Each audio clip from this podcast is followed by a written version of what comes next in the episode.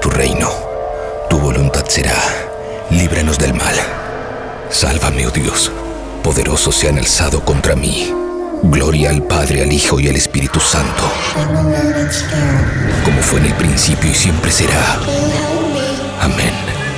Salva a quienes depositan su confianza en mí. Dios mío, sé para ellos una torre fortificada frente al enemigo. Que el enemigo no tenga poder para dañarlos. Que el Señor esté con ustedes y también con nosotros. Oremos, oh Dios sagrado, Padre Todopoderoso, eterno Padre de nuestro Señor Jesucristo. Él quien envió a su único Hijo para aplastar al mentiroso. Pediré tu ayuda para alejarnos de su ruina y de las garras del demonio. Infunde terror a la bestia. Yo te expulso, maldito espíritu, en nombre de nuestro Señor Jesucristo. Al demonio con el diablo. Puro heavy metal.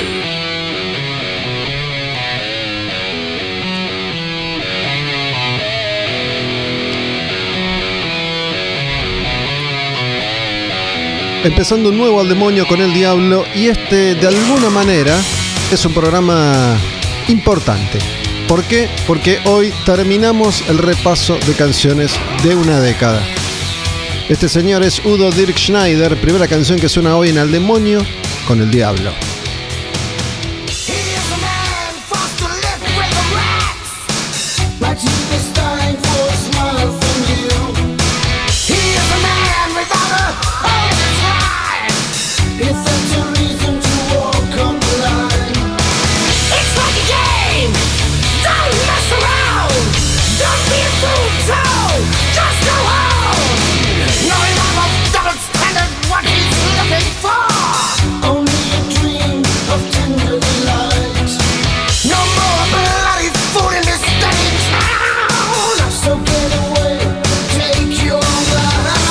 Me acaba de ocurrir, no es que nadie lo haya dicho antes, pero la verdad es que Udo Dirk Schneider es un tipo que, ya siendo bien grande, rondando los 70 años, no ha recibido el reconocimiento que merece como cantante de heavy metal. Udo fue el cantante original de Accept, esta banda alemana,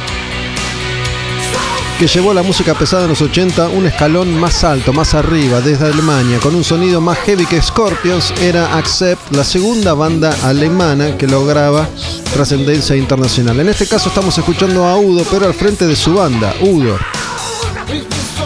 En el año 1990, Udo editaba este disco que se llama Faceless World. Y esta canción es Heart of Gold.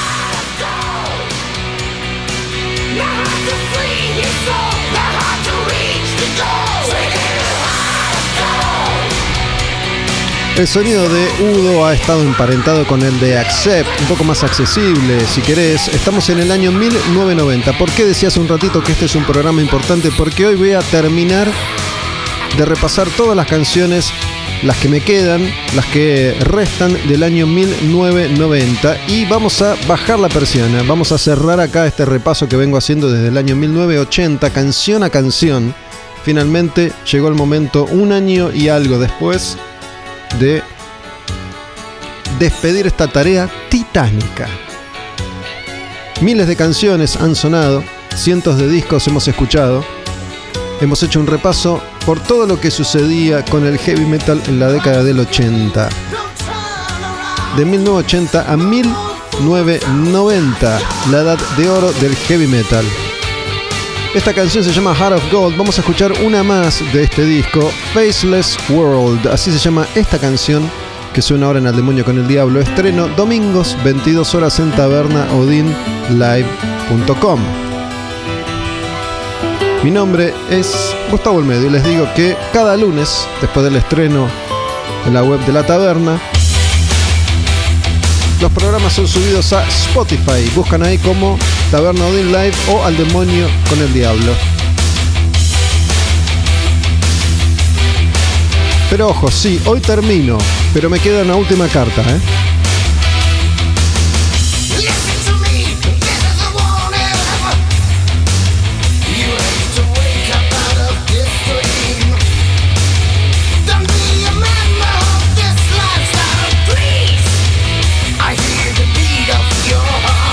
Recordamos que Accept comenzó su historia a fines de los 70. Udo estuvo ahí cantando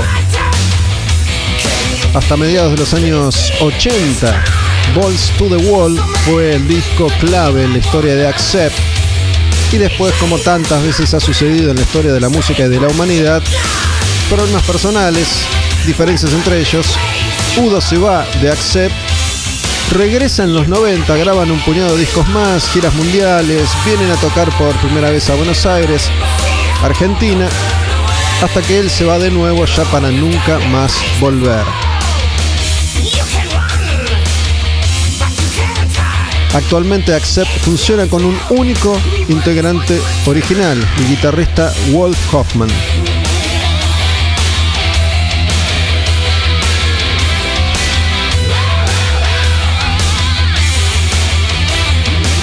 Así empezamos este El Demonio con el Diablo, con las últimas canciones del año 1990.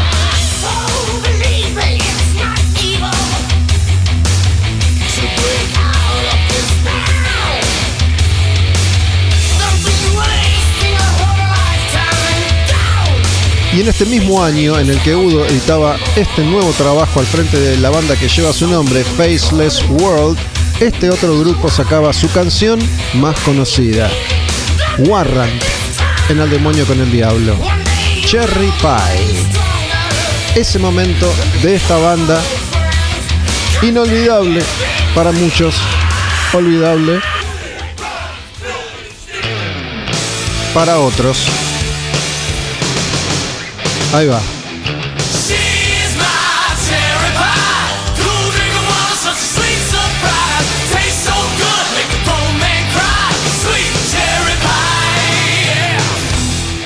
Este es el segundo disco de Warrant, Cherry Pie, año 1990.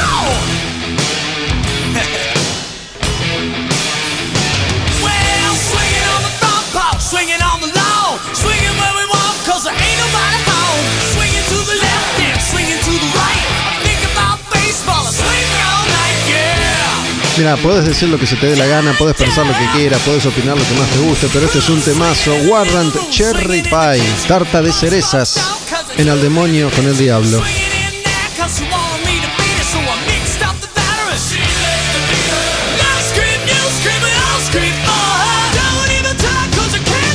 Estribillo.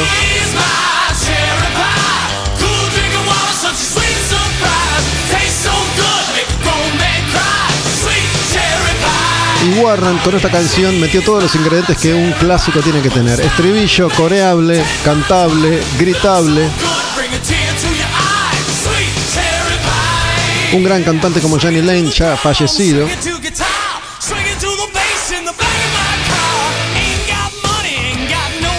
Esto que no falla nunca para la presentación en vivo, esto que impulsa a la gente a la participación y es fiesta, party.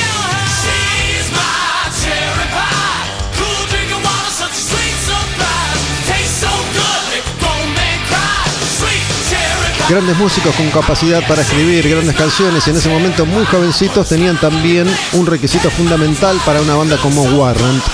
Eran lindos. Sobre todo Johnny Lane, el cantante, que les decía falleció hace ya unos cuantos años por problemas con adicciones al alcohol y las drogas. Intentó, hizo lo posible durante mucho tiempo y finalmente colapsó y murió.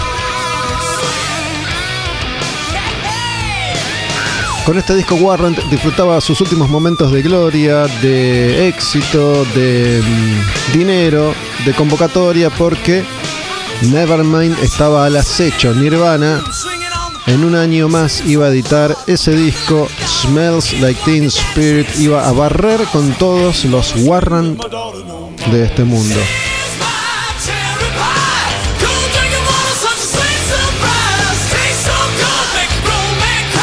En esa época una banda como Warrant, además de tener un hit como este, necesitaba tener un par de canciones más melódicas y gancheras, como por ejemplo esta canción que suena ahora y se llama Uncle Tom's Cabin, con eh, las guitarras acústicas y el espíritu fogón. Algo un poco más blusero. La cabaña del tío Tom. Warrant en Al demonio con el diablo.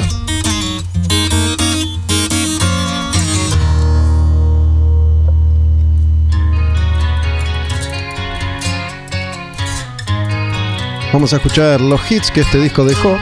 Cherry Pie, el segundo de Warrant. Y ojo que les avisé, les dije que me queda una última carta ganadora. ¿eh? The story straight. Me and Uncle Tom were fishing, it was getting pretty late. Out on the cypress limb above the ocean well, where they say you got no bottom, so you take you down a hill.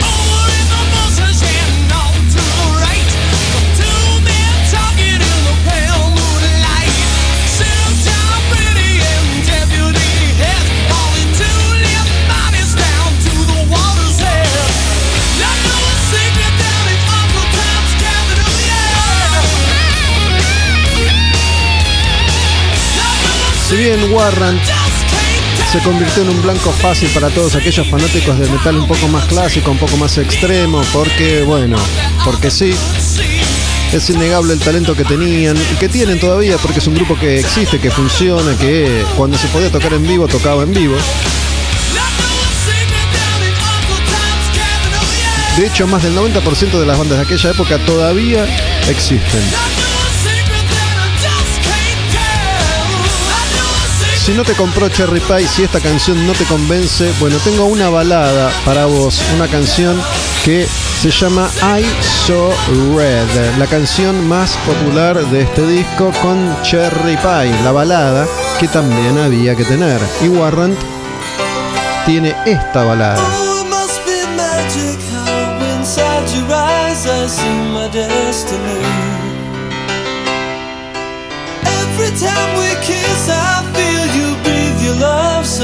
Deep inside of me. If the moon and stars should fall, they'd be easy to replace. I would lift you up to heaven, and you would take their place. When I saw them, when I opened up the door, I saw them. Y ojo que si me apuras te digo que esta es una de las mejores bandas de su generación, ¿eh?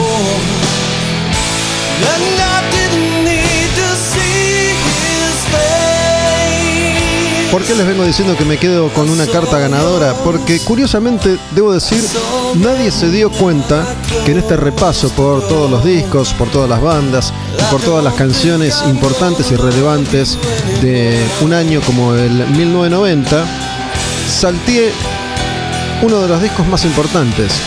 Salteé el que para mí tal vez es el disco más importante del año 1990. Lo salteé por una razón, lo salteé porque dije lo voy a guardar para el final, para darle un lugar especial. Aquellos memoriosos, memoriosas que recuerden cómo yo le había puesto a esta sección en el momento de arrancar, tal vez se hayan fijado en este pequeño detalle. Yo decía que esta sección se llamaba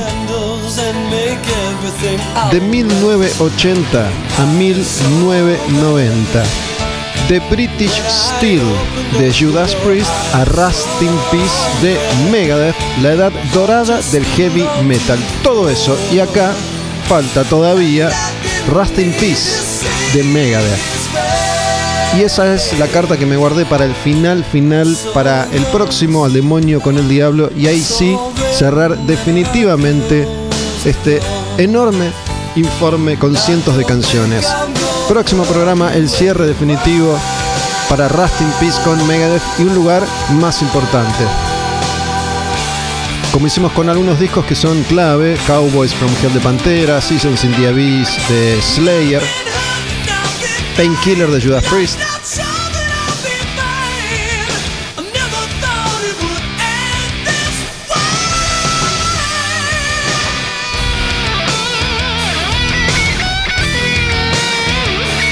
Y además quiero decirles otra cosa.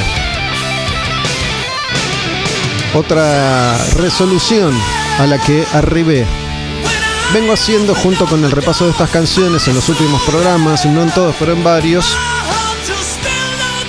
una pequeña selección de perlitas de los 80, de esas que no han sido importantes, que no tuvieron difusión, que incluso en este informe de la década pasaron de largo, no tuvieron su espacio, no, no entraron. Hoy vamos a estar escuchando otro puñado de bandas, de esas bandas que tal vez no conozcas, que son de esas bandas de segunda, tercera línea, de esas bandas que pasaron casi sin pena ni gloria, que por ahí metieron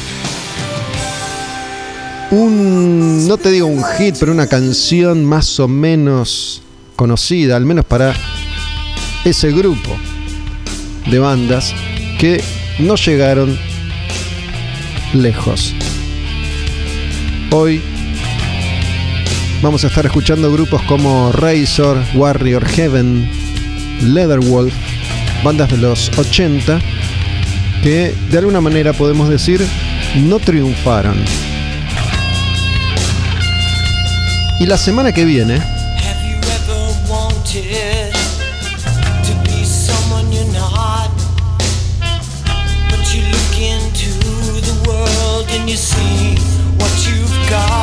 esta es una hermosa banda.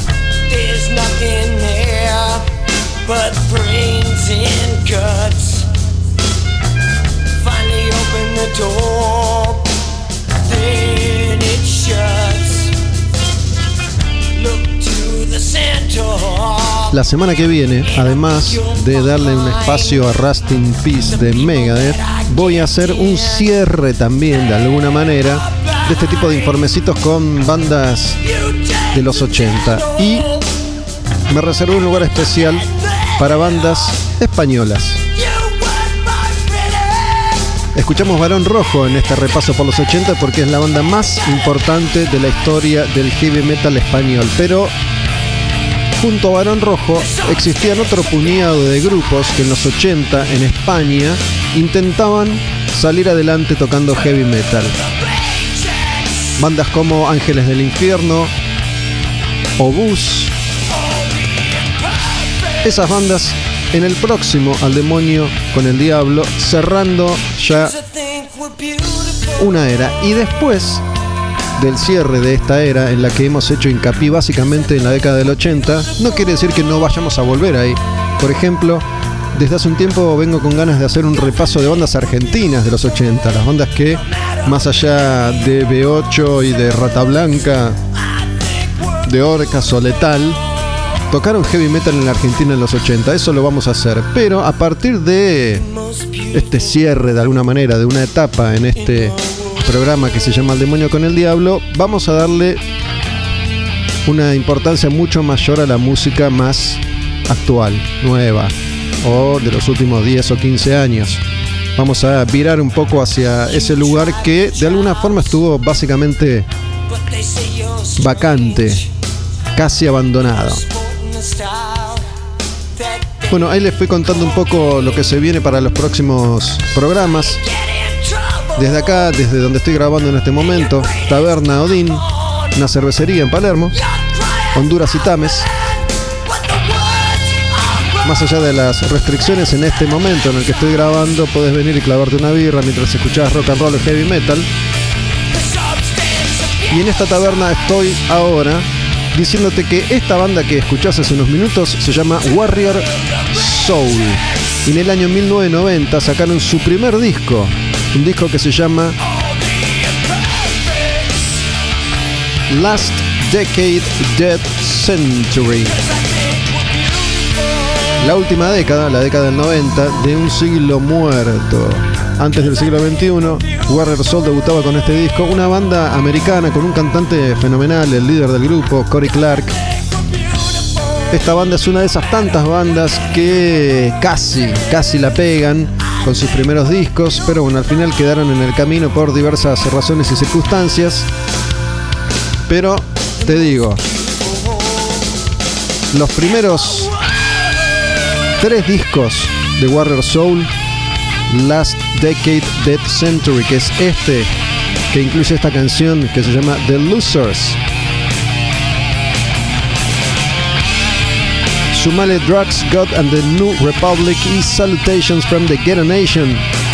90, 91, 92, tres discazos. Después tienen buen material también, pero estos tres son claves, son, son fundamentales. Una banda muy politizada, además, con un mensaje diferente para esa época. Estamos hablando del principio de los 90, ¿eh?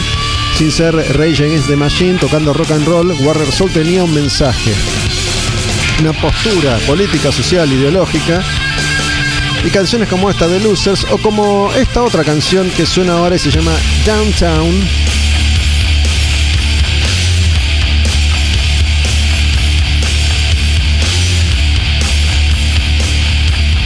Last Decade Dead Century se llama este disco, Warrior Soul. Anoten, anoten, escuchen.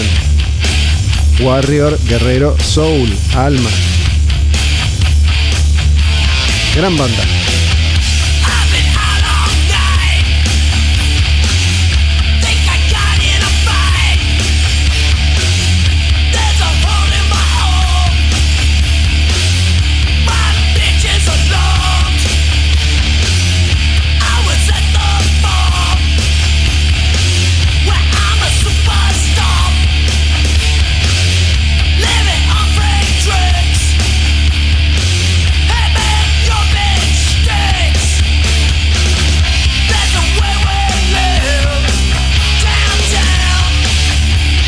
Me queda la última banda, el último grupo, casi que siento un poco de pena y nostalgia, te digo.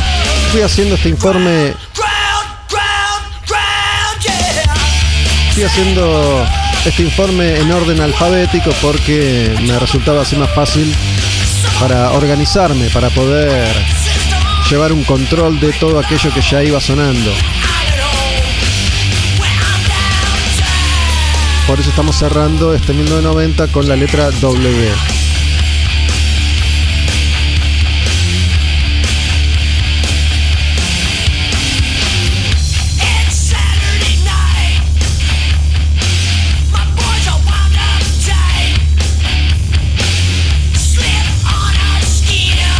Warrior Soul tenía todo, además. Corey Clark en ese momento, cuando era muy muy jovencito, tenía toda la facha, una melena rubia larguísima, la actitud, el carisma.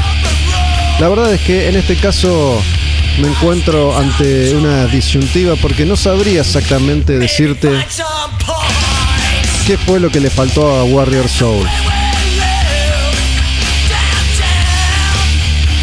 Porque el tema de los abusos, de las drogas y del alcohol no es una excusa porque cientos de miles de grupos que abusaban del el sexo, las drogas, el rock and roll tuvieron éxito igual. Y entramos ahora sí entonces en la última banda. Este es casi el momento de despedirnos.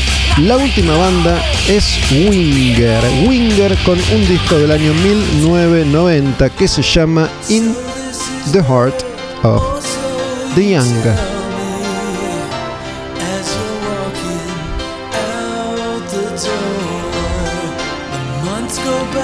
La canción Miles Away. ¿Se acuerdan de Winger? ¿Se acuerdan de BBC Badhead? Esos dos estúpidos que estaban a la noche en MTV, un dibujo animado. BBC y Badhead, dos adolescentes medio retardados que lo único que hacían era mirar la tele, básicamente, pasaban videos y se burlaban de algunos, veneraban a otros. Fueron apareciendo una serie de personajes secundarios en BBC Badhead. Daria es una. Después estaba el profesor, que era un hippie. Y después estaba el gordito, Stuart, que ellos maltrataban. Y el gordito tenía una remera de Winger. Winger sufrió mucho por BBC Badhead. Winger era una banda dentro de esta línea de bandas melódicas, jarroqueras, con muy muy buenos músicos. Red Beach, por ejemplo, estuvo en está en Whitesnake desde hace muchos años. Kip Winger, el bajista cantante, es un gran músico también. Pero bueno, sufrieron el bullying de BBC Badhead. No solo Stuart, el gordito del dibujo, sino ellos también.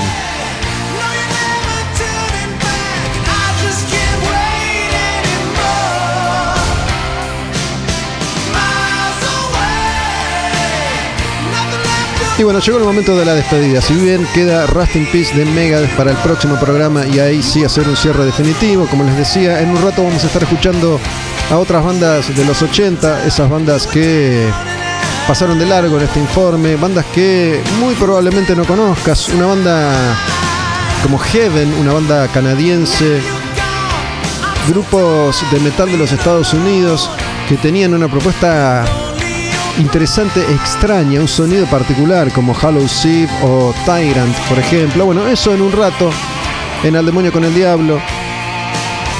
Este programa de heavy metal que se estrena los domingos a las 22 horas en la plataforma tabernaodinlive.com. Subimos los contenidos a Spotify, buscan ahí Al Demonio con el Diablo. Y la última canción entonces es de Winger y se llama Easy Come, Easy Go. Lo que fácil viene, fácil se va. Winger. Tocó Winger, loco. Bancátela. Así nos despedimos. If you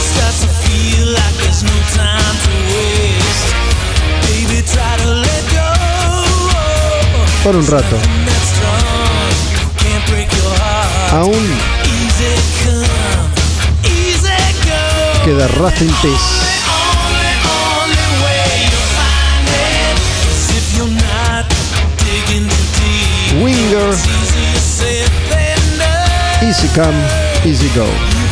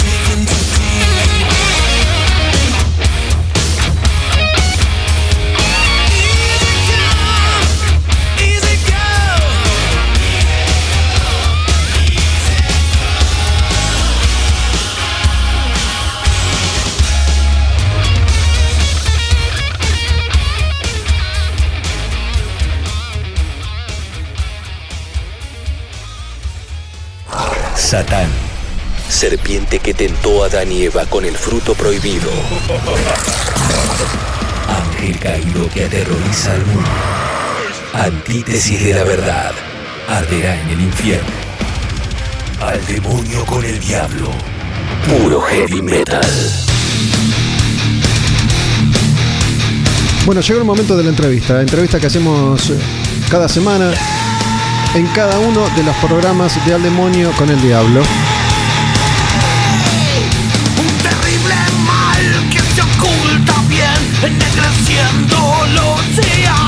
Esta es la voz, la voz de Temo de Serpentor. Bueno, voy a contar las cosas como son. Yo tengo una cuenta en Facebook que no uso básicamente nunca, pero cada tanto entro porque alguna que otra vez me aparece un mensaje que vale la pena de alguien que se quiere contactar conmigo, me quiere decir algo y es una herramienta que a veces sirve, pero la verdad es que uso muy poco Facebook. Hace algunas semanas hice este ejercicio de abrir Facebook y me encontré con un mensaje de un músico del sur que me acercaba un link a su disco nuevo que tiene la participación de un montón de músicos de distintas generaciones del heavy metal en la Argentina. Alejo León, por ejemplo, guitarrista de Iorio, Temo, cantante de Serpentor. En otras canciones que vamos a ir escuchando está Willy Caballero, de Visceral, de Cerbero, ex compañero del Tano Romano. Norberto Rodríguez, que fue cantante de Temple. Voy a mencionar algunos de los músicos. Seba Coria, de Orcas. Javier Barroso, cantante también. Tito García, de Letal. El Tano Marchielo, de Almafuerte. El Tano Romano. Guata. Mario Ian y dije, bueno, para. Este disco que suena así de bien, con todos estos invitados, tan bien grabado, es un proyecto de Miguelillo Ojeda. Y no tengo la más mínima idea de quién es Miguelillo Ojeda, que está acá sentado frente a mí, lo veo por primera vez en nuestras vidas. ¿Qué haces, Miguelillo? ¿Cómo estás, Gustavo? ¿Todo bien? Sí, contento, la verdad que un gusto conocerte, siempre te veía en, en las redes o en televisión, así que bueno, eh, otro sueño cumplido también que estar un rato acá con vos compartiendo el disco y, bueno, esperando que pregunte lo que quieras, así vamos conversando un rato. Bueno, en, en este intercambio de mensajes, Miguelillo me dijo que iba a venir para Buenos Aires. De hecho, acá está en medio de las nuevas restricciones por eh, la pandemia, bla, bla, bla. Pero bueno, me pareció divertido esto de no preguntarle nada antes de conocerlo para que me lo pueda contar acá, en esta charla hoy en Al Demonio con el Diablo, mientras estamos escuchando algunas de las canciones de este proyecto Unión de Razas. ¿Dónde están? Se llama esta canción. Y Miguelillo, antes que nada, decime, ¿quién eres? ¿Quién eres tú? Porque no nos conocemos, yo no, no te conocía, la verdad. Eh, bueno, yo soy un músico de Río Gallegos, de Santa Cruz, eh, que hace 29 años que toca la guitarra heavy metal allá en mi ciudad. Eh, tenía una banda también con la que tocábamos llamada Catalepsia en su momento. Este, de ahí también este, hice un, un disco solista, como ah, un EP solista con cinco temas instrumentales, eh, onda aborigen, con instrumentos varios. Y bueno, después me puse a trabajar en este material nuevo con invitados, que bueno, como decía vos, son más de 20 invitados de referentes de Metal Nacional. Y lo grabamos el crudo en Río Gallegos, lo que fue algunas partes de batería, bajos, eh, algunas voces, guitarras. Y lo demás lo editamos y lo mezclamos con Randy Romano, quien es el hijo del Tano Romano el Tano. y con Diego Martínez que trabaja con Randy y este y bueno eh, yo quería que suene como decías vos hace un rato que suene profesional y que suene muy bien como tiene que ser un disco de heavy metal que lo disfrute cuando lo escuchas y entonces a mi parecer este quise buscar a, para mí el mejor eh, que hace mastering en Argentina, que es Álvaro Villagra, y lo contacté a él y bueno, junto a él este, masterizamos 11 temas del disco y dentro de poco se va a venir un bonus track también con otro invitado más que todavía no, no mencioné en ningún lado ni va a ser una primicia, digamos. No te hagas el misterioso. bueno, no, no faltan muchos, qué sé yo, no sé, Walter Mesa, Iorio. Eh, no. no. lo vas a decir? Más tarde, Más tarde. conocido Bueno. igual. ok, lo, lo dejamos ahí eh, para, para más adelante. Pero. mm, esta es la canción del Diligente con Willy Caballero cantando. Entonces, todo lo que es la base del disco, ustedes la grabaron ahí en Río Gallegos. Y después, vos, ¿cómo fuiste contactando a cada uno? ¿Le mandaban las pistas? ¿Se le decías, mete esto, haz lo que quieras? ¿Cómo fue esa- Claro, esa, parte? después hice trabajo de hormiga, de contactar uno por uno por el Facebook o por donde pueda, Instagram, y le comenté cómo era el trabajo, con quién se iba a terminar esto, y, y la mayoría, va, todos me dijeron que sí. ¿A cuántos ya conocías? Conocí al Tano Romano porque yo soy amigo del Tano hace como más de 20 años. A él lo conocía, que yo sabía que iba a estar. Porque él iba a tocar al sur y lo conociste. Eh, lo conocí cuando fui a, vía- fui a ver a Hermética, que fue uno de los privilegiados que vio a Hermética en Río Grande, lo vi, en el año 94, momento antes que se separen. De casi, separarse. sí. Así que ahí lo conocí, de ahí volvió con Malón una vez a Río Gallegos, y bueno, ahí le pedí el teléfono y de ahí nos empezamos a contactar todo el tiempo, y bueno, y hasta que somos amigos hasta el día de la fecha, ¿no? Es más, ahora el lunes tengo que ir al ensayo de su banda, así que le mando un saludo a todos los muchachos también ahí paso. Y bueno, ¿Conocías a Altano y alguno más de los músicos? no, y de ahí a Willy un poco, y no, de ahí no conocía a nadie más. Fue todo por Facebook y llamadas telefónicas. ¿Y por qué, por qué crees que te dieron bola? ¿Usabas la, la carta de soy amigo del Tano, por ejemplo? No, no, no, no, no, no, es más, ninguno sabía que yo era amigo del Tano. Este, le comenté lo que quería hacer y le gustó, o sea, ¿Cuál, cuál pareció era interesante que... el- el- lo que vos les decías a ellos? Quiero hacer qué.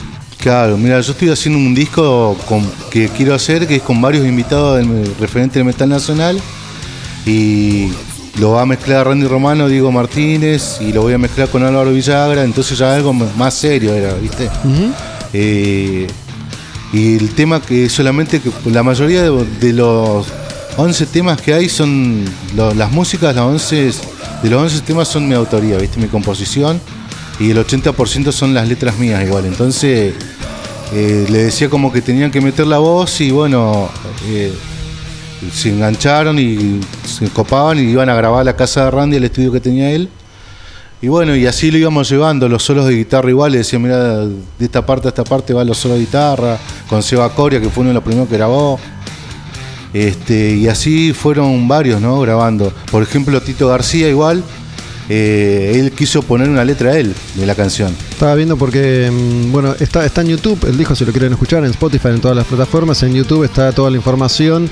La letra de Temo la hizo él, por ejemplo. Correcto. La de, la de Willy que escuchábamos recién la, la escribiste vos. Esta es eh, Virtual Mundo, ¿no? Eh, Virtual Mundo, sí, es este. Esta la hiciste vos, pero bueno, acá canta Norberto Rodríguez. Cuando empieza a cantar nos vamos a dar cuenta. De, de Vago, de Quemar, de Temple. Claro. Este, bueno, con Tito García escribió la letra a él, así que ¿Vos le mandaste una letra? claro, yo se lo envié para que él solamente cante. y él te voz. dijo, quiero, quiero... Claro, dice, che, si hay alguna posibilidad de que es, es un campeón, porque aparte que es un grande, es eh, humilde, como... Me encontré con un montón de sorpresas con los que participaban en el disco, porque yo nunca había hablado con ellos, ¿viste? Y son humildes, la mayoría son todos humildes, la verdad que aprendí un montón. Ya, ya vamos a escuchar la canción con, con Tito, Niñez Robada, se llama. ¿El título quedó? ¿Era el que vos le habías puesto o él escribió algo completamente nuevo? Él escribió todo nuevo, la letra es toda él y el nombre del tema también. ¿Y te dijo por qué? Digo, ¿tenía ganas de hablar de, de esto que habla en la canción o, o qué Sí, onda? tenía ganas de hablar de eso, de abusos sexuales y varias cosas más. Es fuerte la letra del tema y, y creo que acompaña la música, así que encajó todo perfecto. Y eh, esa le tuvimos que correr, poner un cachito más de música también porque Tito quería un poquito más de letra, así que ahí lo acomodamos también con eso con él. Este, como que modificamos ahí un poquito, así que Vamos, vamos a escuchar esa, esa canción, sí. Niñez robada. Esta es la canción sobre la que estamos hablando con Tito García de Letal en voces. Y tuvieron que hacer unos ligeros cambios en la música para que encaje la letra. sí, que me pidió Tito para que lo arreglemos ahí ese pedacito. Fue todo muy libre igual, ¿eh? todo muy... Cada uno que se sienta bien con lo que estaba haciendo. Las letras que vos escribiste, ¿son letras que están conectadas de alguna manera? ¿Son canciones individuales todas? No, son individuales, son individuales.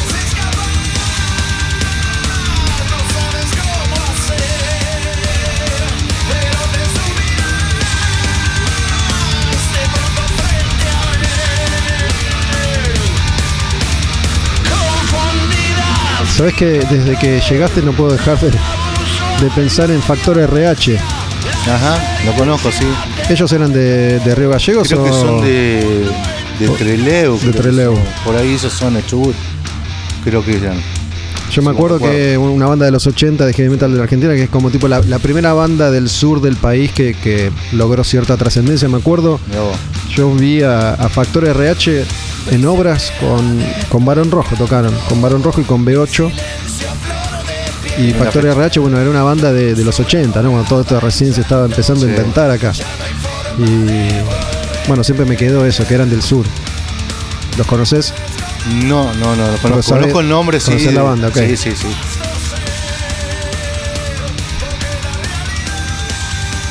Y allá del sur también tenemos conocidas de, de Comodoro Rivadavia, este, Huerquen. Después está de Pico Truncado Serpion, que son bandas que tienen muchos años de trayectoria allá en el sur. Y bueno, de a poquito se están viniendo para acá también, que bastante gente los escucha. Bueno, sabes que un yo saludo, de paso, aprovecho y mando un saludo. no, no conozco casi nada del sur, pero bueno, fui a Río Gallegos una vez, hace ya unos cuantos años. Fui con, con Cabezones y con Santos Inocentes, dos bandas. Cuando yo laburaba en Match Music, fuimos ahí a como a hacer a documentar ese, ese viaje de esas dos bandas que tocaron en vivo. La pasamos genial, nos divertimos muchísimo. Eh, bueno, estuve dos días en Río. Gallegos. Ah, mirá, vos Me quedó, te bueno. digo, me quedó un recuerdo puntual sobre la ciudad, ¿no? Ajá. Eh, fuimos, ¿En qué época fuiste más o menos? fuimos, ¿En creo que era fin de año, no, no hacía frío, no hacía Ah. frío. Eh, pero me acuerdo que después de los shows fuimos a, nos divertimos tanto. Fue tipo viaje de egresados. Fuimos a, a un lugar donde les hicieron una nota para un programa de televisión de ahí del sur. Una señora, una señora grande, una señora de, no sé, Ajá. 50 años, ponele en ese momento, eh, que, que no sabía muy bien con, con quién estaba hablando. Tocaron en un, no me acuerdo, un club, una sociedad de fomento. Me acuerdo que había gente más bien grande, una cosa medio familiar, con sillas. Mirá vos. Pero me acuerdo que después salimos, fuimos a bailar a algún lado, no me acuerdo cuál. Ajá. Y cuando salimos de ese lugar ya había amanecido y estaba las calles tapizadas de Fernando. Fernando era, no sé si era nuevo en ese momento, pero era una, Sí. una alternativa que salió a, a Fernet Branca. Sí, no sí, era Fernandito, sí, Fernandito, pero estaba, digo, Ah, hubo una época que como cientos de botellas tiradas en la calle, en la vereda. en la costanera Fernando. igual, en la costanera igual de Río Gallego. Era un clásico eso. Me quedó en esa época, ¿no? ¿Pero por qué lo tiraban en la calle? No sé. Una suciedad tremenda. Bueno, esto hace 20 años. Bueno, eso ya no pasa, ¿eh? ¿No? Si lo llegan a ver. ¿Ya ¿Fernando existe o no existe más? No, no, no lo he visto más. Debe haber otra alternativa. Pero no bueno, había sido un- un- una alternativa barata o más barata que, Sí. que Branca, ¿no? Sí, un químico excelente. Era jodido, pegaba fuerte, me imagino. Che, bueno, estamos acá con Miguelillo Ojeda. Y esta canción, esta es Seres Despreciables. Esta es- se llama. eh, es el tercer tema. Ah, esta la que. No, volvemos perdón, a el cuarto tema. Necrópolis. Necrópolis. Acá está. Ahí canta Orlando Riveros, él es cantante del Tano Romano. Y Néstor en la voz hip hop está Néstor Copa. ¿Quién es? Es un referente de ¿Este? hip hop ¿De allá del sur? de allá del sur. Hace eventos siempre, todo allá.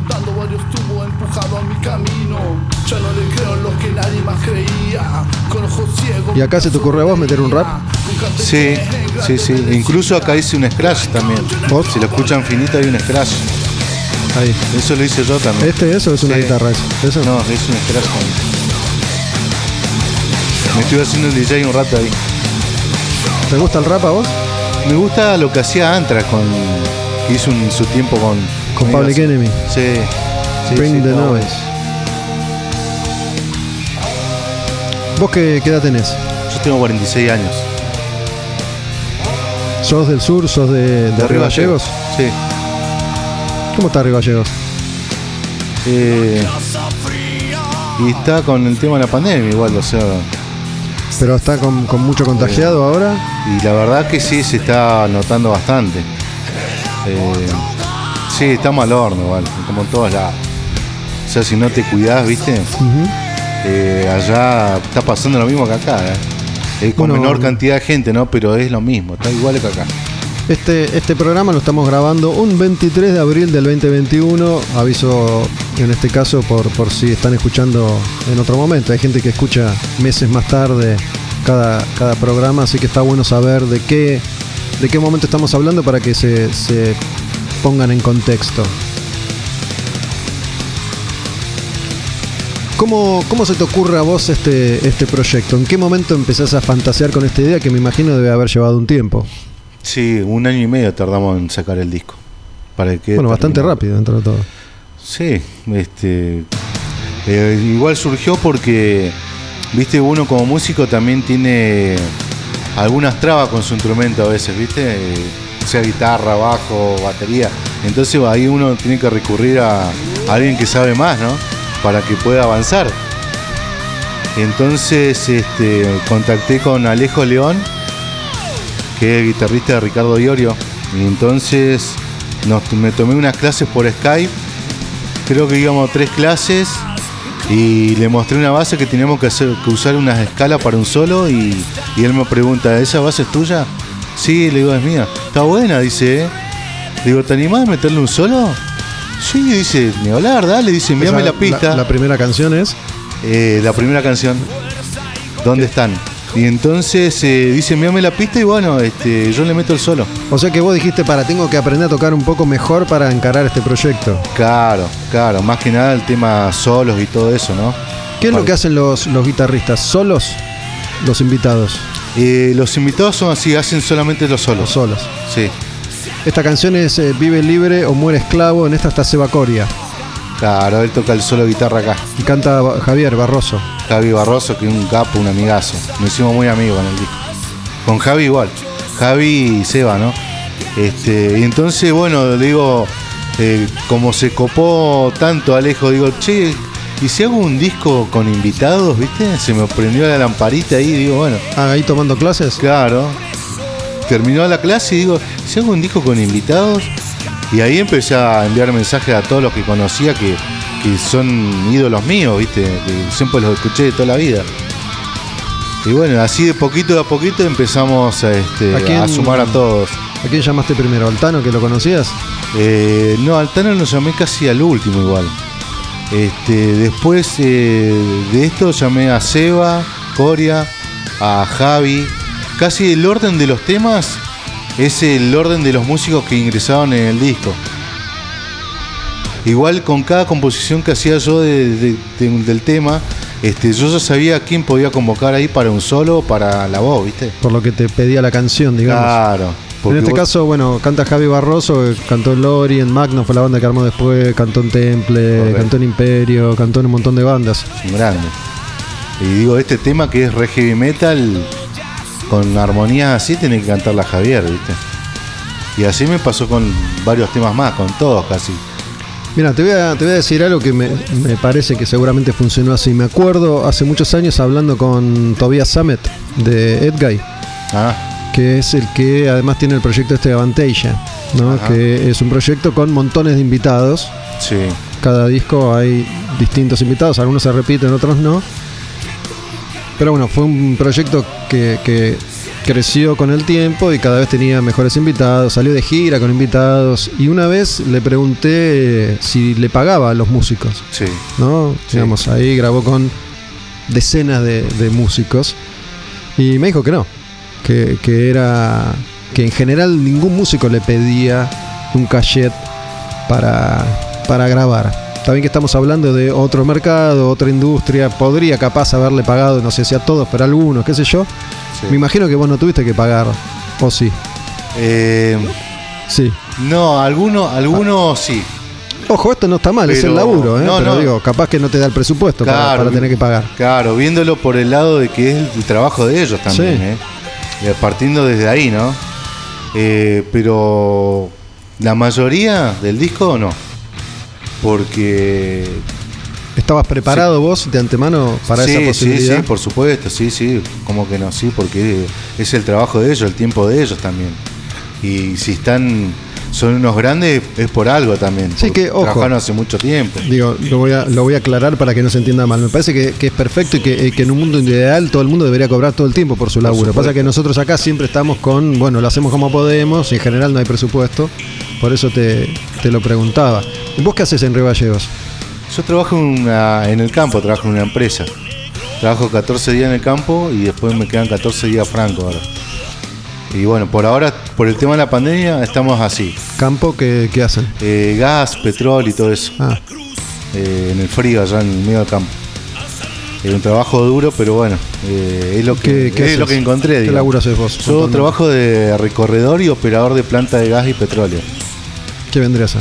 Eh, todo el gas que surge de la naturaleza, digamos, se mete en una planta y de ahí este, ¿Cómo que de ahí se extrae gas? car- se extrae todo el gas y de ahí se, bueno, se, se- ese gas se envía al a Río Turbio, a Calafate. ¿Para qué empresa Después laburás? todo procesado, ¿no?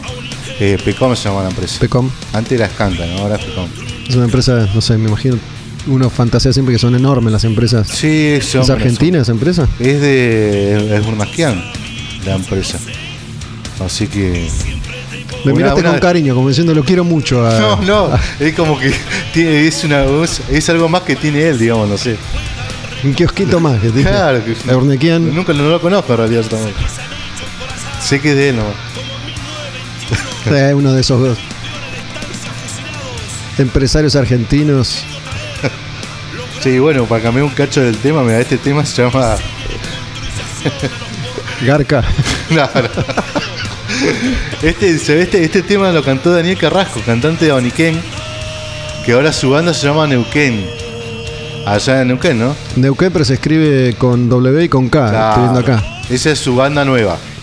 Que ya creo que. en ¿Era de Oniquén? Claro, era cantante de Oniquén. Él también escribió la letra acá. Y habla que va desde Neuquén hasta Santa Cruz en un viaje. ¿Es un viaje que hizo él? No, ¿O es él, sí, viaje- él ha viajado varias veces para allá a tocar.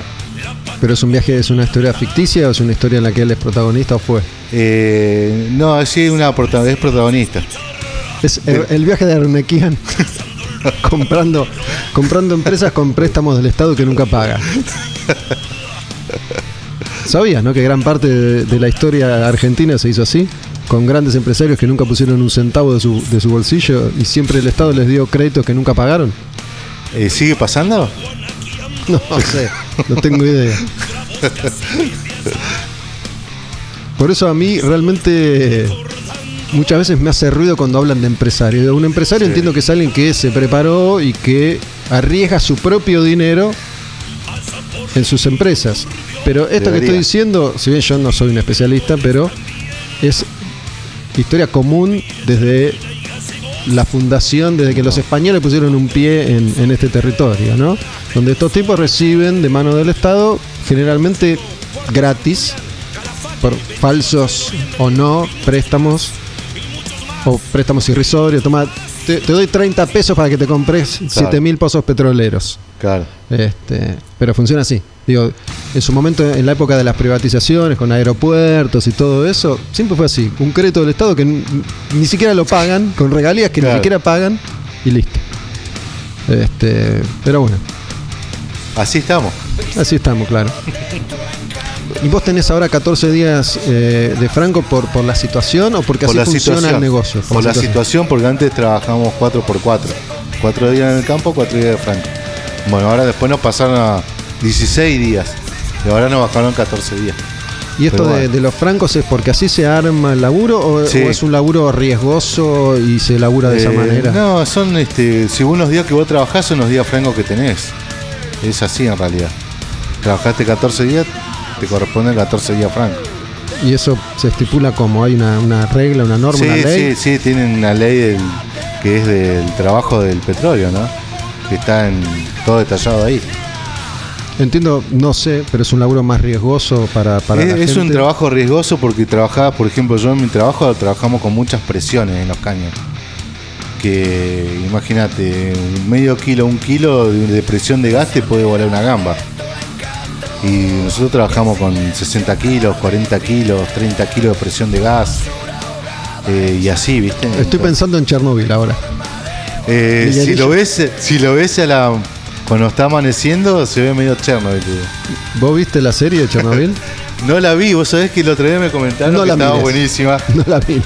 No, la que vi es de la que era de una torre de petróleo en, que es un actor famoso también que reventó todo el petróleo adentro de la plataforma, se armó una ¿Pero roca. eso es ficción o, Eh, o sucedió Podría, también? podría suceder tranquilamente, pero sí era una ficción. Bueno, Chernobyl, la serie es alucinante, es lo que pasó en la Unión Soviética en su momento, donde revienta una planta nuclear y es una zona que todavía está radioactiva y está deshabitada, aunque bueno, eh, cada tanto va gente y, y te arman documentales o muestras de cómo está ahora todo tomado por la vegetación y animales, pero bueno, em, la, la impericia y la corrupción soviética terminan en ese accidente que podría haber sido muy evitable, ¿no? Donde te, te imagino ahí a vos corriendo unas perillas diciendo, no, no, no pasa nada, seguro, aviso, no, No, no, no, está bien.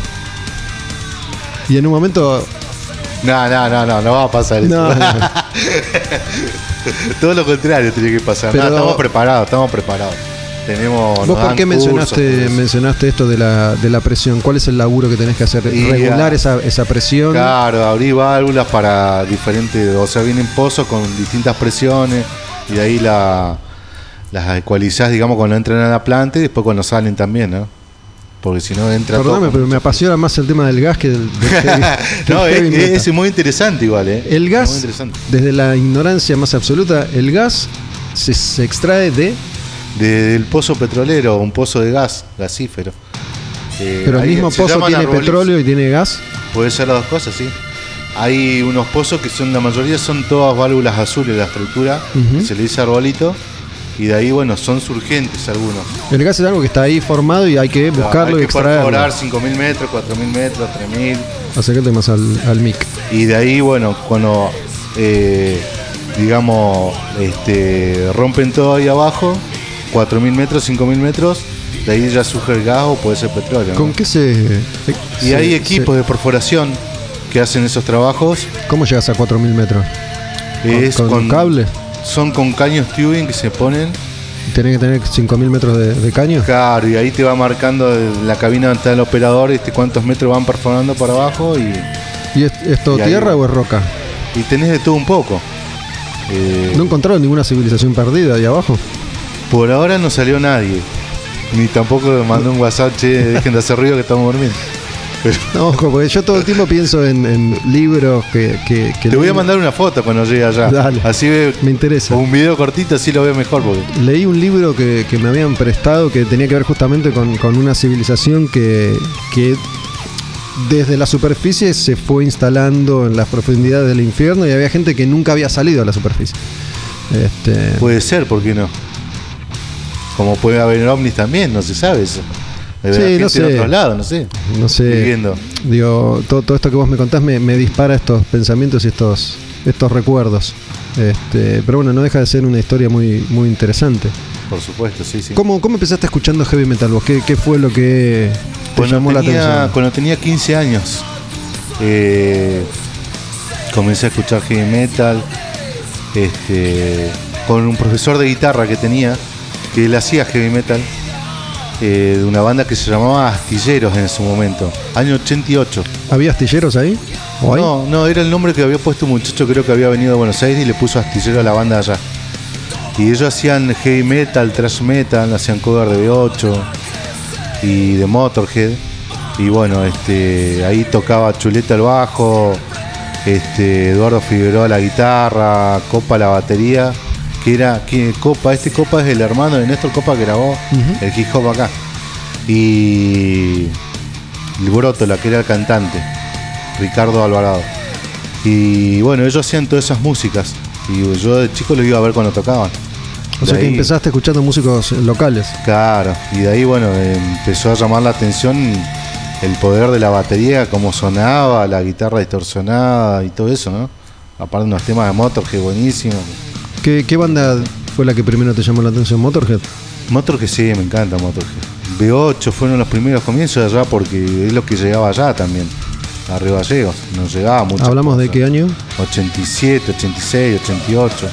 ¿Qué, qué B8 te llegó primero? ¿Luchando por el metal? ¿Deseando destruir y matar? El, el un paso más en la batalla? Ese, ese llegaba. ¿Un paso más en la batalla? Sí, el sí. segundo. Sí, ese se escuchaba mucho en esos momentos. Eh, y bueno, de ahí empezamos con todo eso. De ahí fui a estudiar y bueno, con este mismo muchacho que tocaba en la banda, en Astilleros, y bueno, de ahí comencé a hacer mis pequeñas armas para, para poder tocar la guitarra, hacer algunos riffs. ¿Estos arreglitos de guitarra son tuyos o son del Tano? Esto es del Tano. El Tano Romano participa en esta canción, Pampa en Llamas, y Willy Caballero canta otra vez. Sí, acá él hizo la letra, Hizo la Willy. letra. Pampa en Llamas es cuando se, se prendió en fuego medio planeta, medio país o, o no? Eh, eso debe ser de eso porque eso lo, lo arregló Willy. Y bueno, y con respecto a este, al tema este, en realidad sonaba más ácido argentino el tema este, ¿viste? Sí, no, todos los arreglos estos. Esta canción, Sí. Y bueno, el Tano le metió todo eso y quedó este medio arabesco, ¿viste? Así que cambió totalmente todo lo que era y quedó, quedó buenísimo, quedó muy bien. Que más, él me, me, me decía unos chistes del Tano, lo, lo traía cuando lo escuchamos terminado. Dice, cuando lo toque en vivo te va a tener que poner un turbante o algo de eso. ¿viste? Como el, el humor del Tano, ¿viste? Medio humor negro tiene. Pero bueno, nos reímos siempre. Es un temazo este, quedó muy lindo. ¿toda la música es tuya? Toda. ¿Este es tu, tu primer gran proyecto, digamos? Sí, igual habíamos grabado eh, cinco temas con una banda llamada Catalepsia antes. Pero profesional, profesional es este. Usando metrónomo y todo lo que hay que usar para grabar un Una disco, ¿no? batalla colosal para los bomberos y los equipos de rescate. Y mientras el fuego continúa devorando la región de la Amazonía, el presidente de Brasil condiciona la aceptación de la ayuda económica. Bueno, otra, otra canción de incendios, Apocalipsis premeditado. En esta canta Guata. Guata Miranda. Guata que era para, no me digas. Lo, lo conocés quizás. Guarda, puede ser. ¿eh? ¿es, es, es el Guata que yo conozco? ¿Es Guata? De Río Gallegos. Ah, no. Es A ver. otro Guata entonces. Sí. Este es Guata de Río Gallegos. Es cantante de Catalepsia también. Ahora tiene una banda que se llaman Sin Fronteras, que hacen punk.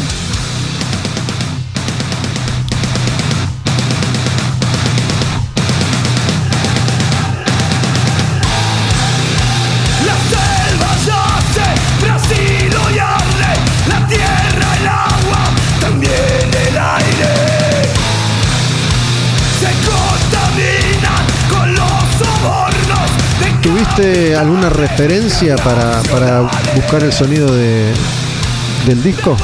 Sí, este, como yo grabé las guitarras limpias en el Río Gallegos, eh, o sea, uso un pequeño efecto de distorsión como para que me cope cuando esté grabando en realidad. Pero todas las guitarras quedan limpias. Yo la grabé cuatro veces cada tema para que suene bien. Cuatro, cuatro pistas para cada canción. Claro, tocando lo mismo, ¿no? Y de ahí este lo pasamos por el Kemper que tiene el Tano Romano y quedó bueno. Después buscamos tres sonidos más y también estaban buenos.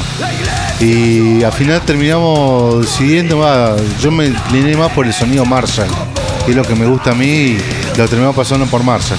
Se supone, ¿no? Desde hace unos años existe un software que te permite a vos hacer clean y después lo pasás por todos los amplificadores que existen y existieron.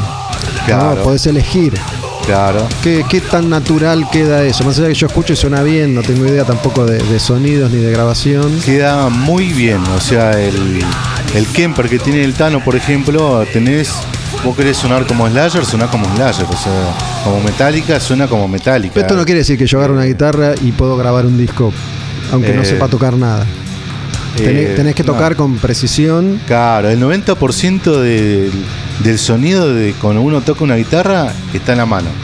El otro 10% es el equipo. Para mí, ¿no? Y bueno, acá buscamos varios sonidos y bueno, quedó el sonido de Marshall en realidad. Que, que más me gustó a mí, ¿no? Entonces vos grabás la guitarra limpia y después lo procesás con. Claro, si lleva un laburo que pasás una, por ejemplo, y si te gustó ese sonido, bueno, pasás las otras tres por ahí mismo. Y también tenés que ver que no, no sature tampoco la, la distorsión o que sea zarpada distorsión o, o poca distorsión. Es un trabajo minucioso, digamos, ¿viste? Para dejarlo como tiene que ser todo. Mucho trabajo, es mucho trabajo. Todo, ¿eh? En general. ¿Hubo algún músico que te dijo no?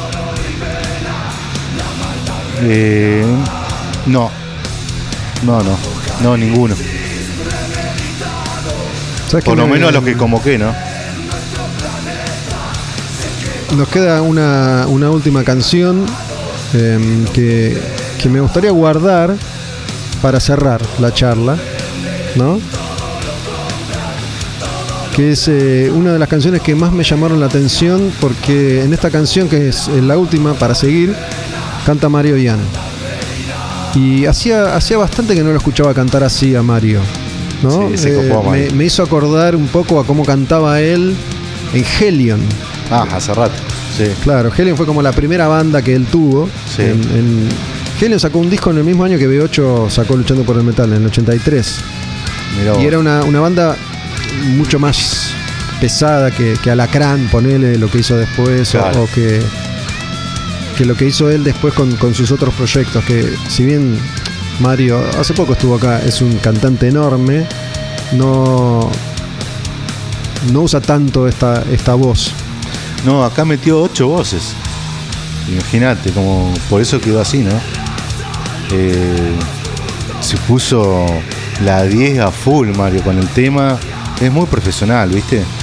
Eh, eso es lo que aprendí de todos, ¿no? Porque yo es la primera vez que grabo un disco de esta magnitud, ¿no? Y con cada invitado que trabajamos, porque teníamos que hablar todo el tiempo para coordinar cómo iba a quedar bien el tema, ¿no? Que nos gusta a los dos. Bueno, más allá de todo esto que venimos charlando y, y del interés que me, me despertó tu trabajo con el gas, la verdad es que me parece que vos sos un ejemplo, ¿no? Por eso me él. interesante también recibirte, digo, más allá de, de los nombres involucrados, que es una buena carta de presentación, creo que quedó clarísimo con estos minutos de charla que vos simplemente dijiste, tengo ganas de hacer esto y me pongo a hacerlo Sí. cualquiera puede pensarlo, no en Río Gallegos, sino acá a la vuelta, si bien hoy es mucho más fácil comunicarse y, y grabar a distancia y decir, no, ni en pedo, me van a decir todos que no, voy a, voy a fracasar. Sí. Así que la verdad te felicito, loco, por, por llevar adelante en un año y medio, que es un, es un tiempo, me parece, yo pensé que me ibas a decir cinco años, qué sé yo, desde que se te ocurrió hasta que lo lograste.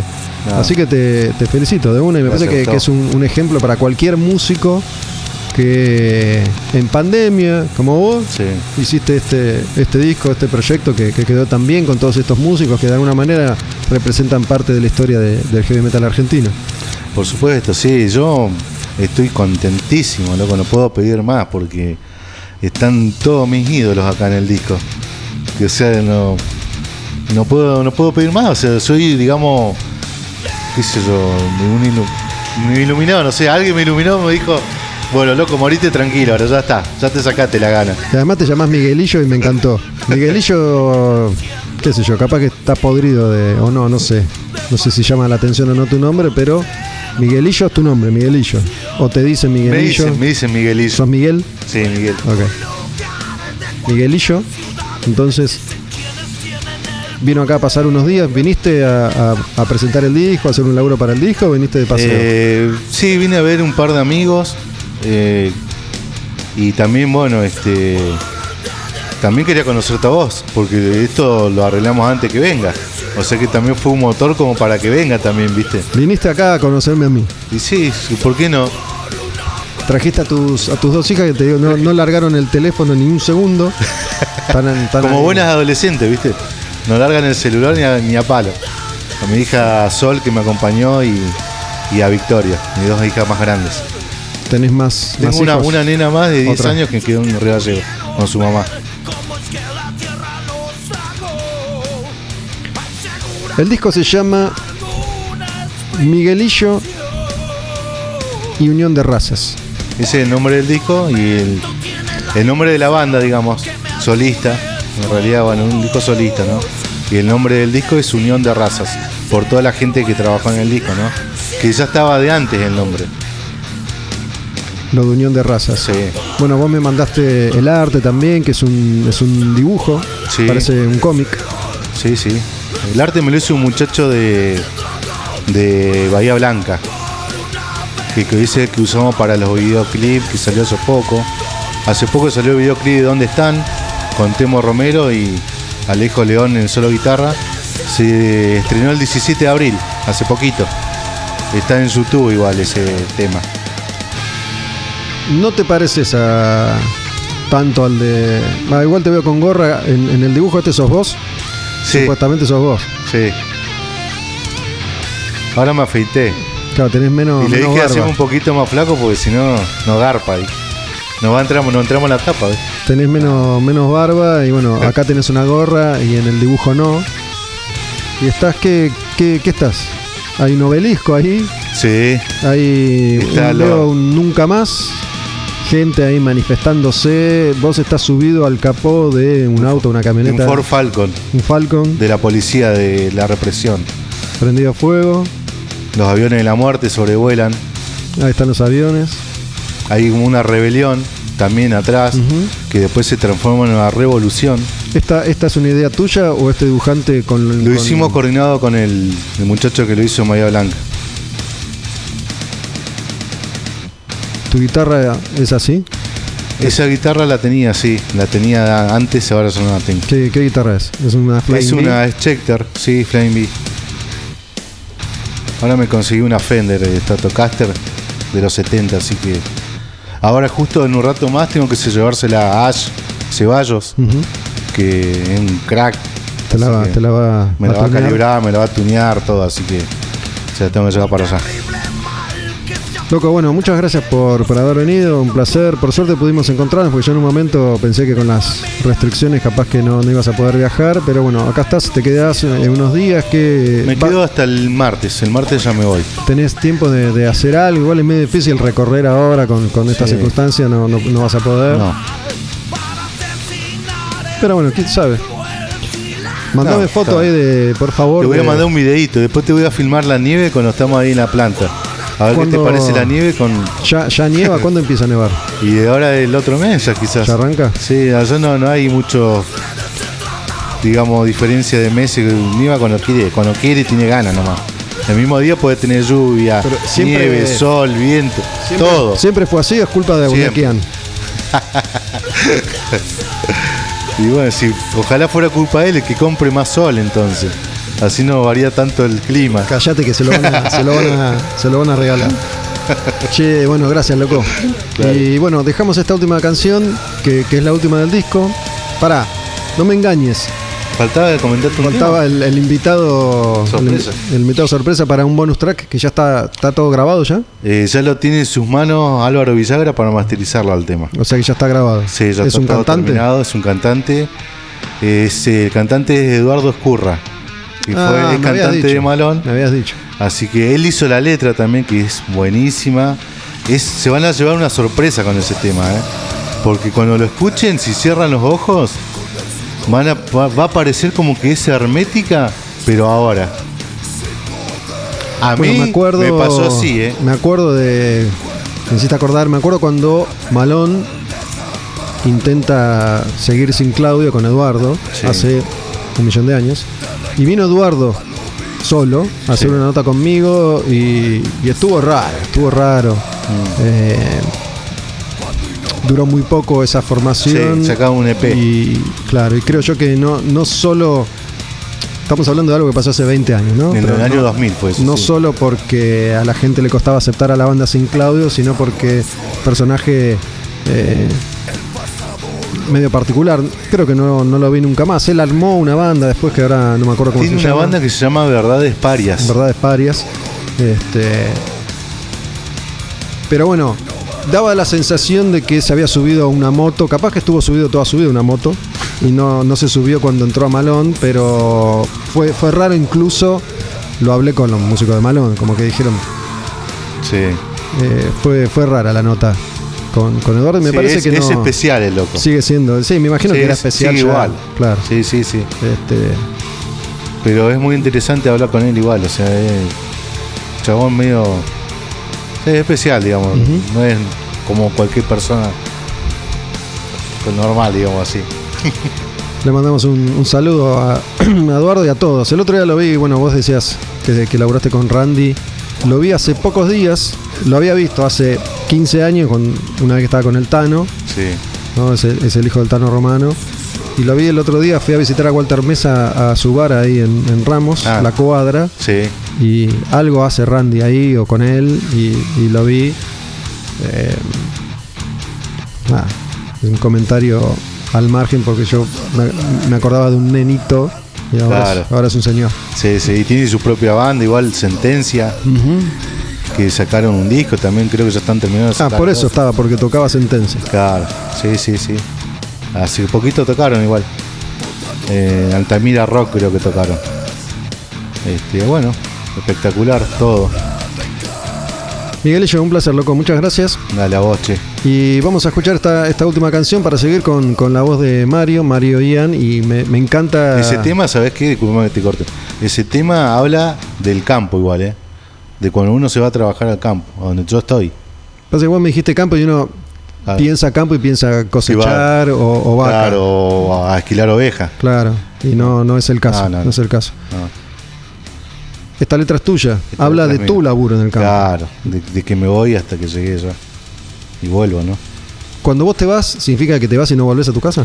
Claro, me quedo 14 días ahí. ¿Y está a qué distancia de tu casa? el- Y el no, campo? tenemos tres horas, pero no, no es que, bueno, me voy a mi casa, estoy cinco días, me voy a mi casa un rato a, a tomar unos mate y vuelvo, no, no podés un, bajar. es un camino de, de ripio, es alto. Todo ripio y después, bueno, hay asfalto, no, una parte. ¿Y cuando, cuando nieva es jodido el camino? Y sí, es jodido andar porque por ahí, bueno, los choferes que nos llevan en el colectivo, por ahí como que se le van por un cachito para los costados del camino, pero, pero es normal, nosotros ya no, no nos llama la atención porque andamos con camioneta también laburando. Yo te hago preguntas de, por de- porteño, de porteño ignorante, ¿no? Pero digo, ¿tiene, tiene que usar cadenas, esas cosas? No, No, no, no, cadenas no. Eh, cubierta con clavo usamos, con clavo. sí. Y muchas cosas más también. Y otro día podemos hacer un programa sobre, Sobre- gas y petróleo. Sobre el gas y el petróleo. Gracias, loco. Dale. Basta, un abrazo último. grande para todos, ¿sí? Dale. Muchas gracias por todo.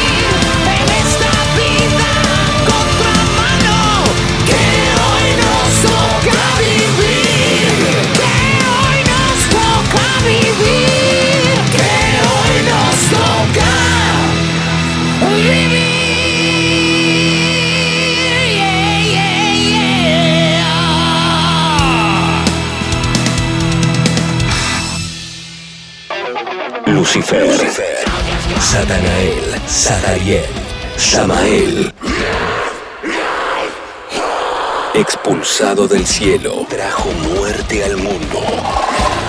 Al demonio con el diablo. Puro heavy metal.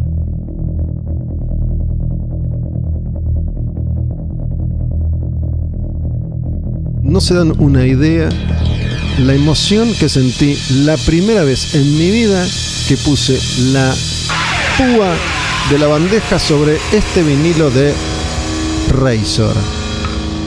Puro heavy metal.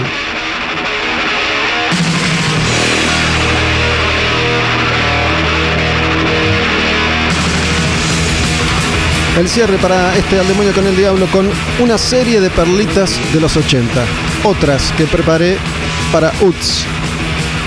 Razor.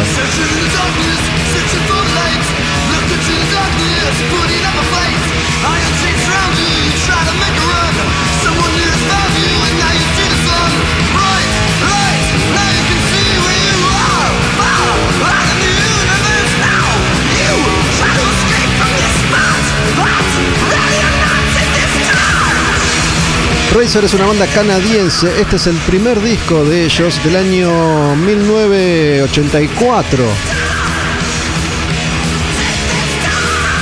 Y les voy a contar rápidamente cómo llega este vinilo a mis manos. Mis abuelos, los padres de mi mamá, viajan a Europa y yo les digo, tráiganme discos de heavy metal. Armo una lista, pero bueno, obviamente mis abuelos no entendían nada.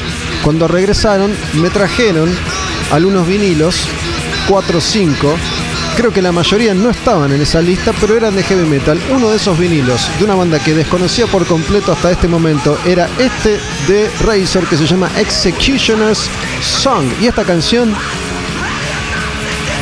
Take This Torch, lo puse me volví loco. En ese momento yo quería lo más heavy de lo heavy, lo más pesado y extremo que existía, dámelo.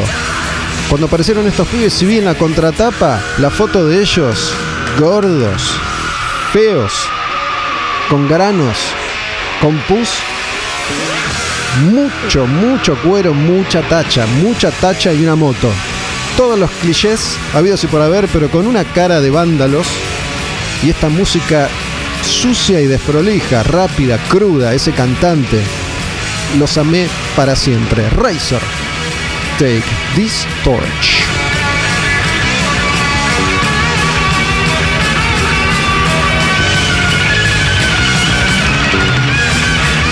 Es una especie de Motorhead a 100.000 por hora. Porque es un sonido más, más crudo, más, más rockero si querés. No tiene la, la distorsión implacable de Slayer.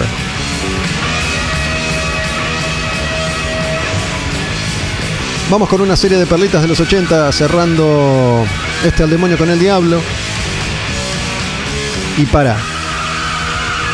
Vamos a dejar que se pegue la próxima canción porque me acuerdo cómo descubrí a esta banda que va a sonar ahora. Estos sí que son perla total, ¿eh? Esta banda que empieza, este es un temón, es una canción que en su momento era como una especie de Queensryche del futuro y eso que Queensryche era el presente. Esta banda se llama Warrior. Y esta canción, Fighting for the Earth.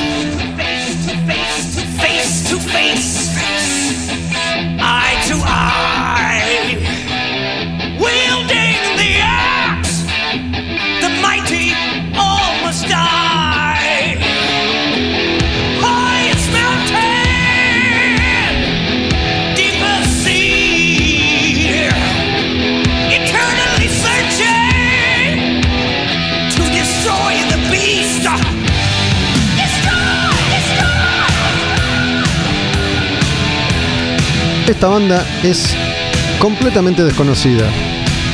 No llegó a nada, nunca, salvo esta canción. Que tenía un video. Por alguna razón, pasaba en este video en música total. Un programa de videos de la época. Warrior Fighting for the Earth. Mediados de los 80, y Warrior, Guerrero, tenía el nombre, Guerrero. Y la imagen era como una imagen futurista. El video era un intento de ciencia ficción, de futurista, de futurismo. Esta cosa de Fighting for the Earth. Estamos luchando por el planeta, la Tierra.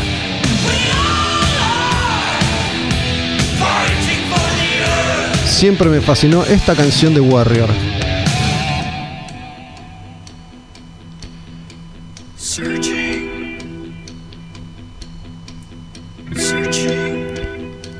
Ojo con esta canción. Searching. todavía no había editado su segundo disco Rage for Order.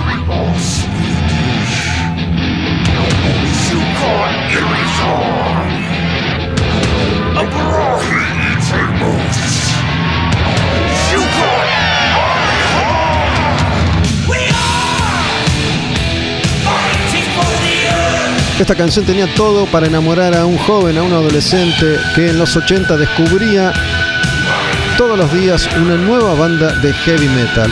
Queensryche no había editado Rage for Order, les decía yo. Por eso esta canción es más vanguardista que Queensryche en su momento. Pero bueno, obviamente Queensryche se convirtió en un monstruo gigante y Warrior quedó ahí en la más profunda oscuridad. Por eso los estoy rescatando, igual que a esta otra banda. Escuchen este sonido porque también es bastante curioso. Mira, esta banda se llama Heaven. Y eso parece es una pandereta ahí de fondo. Sonido latoso.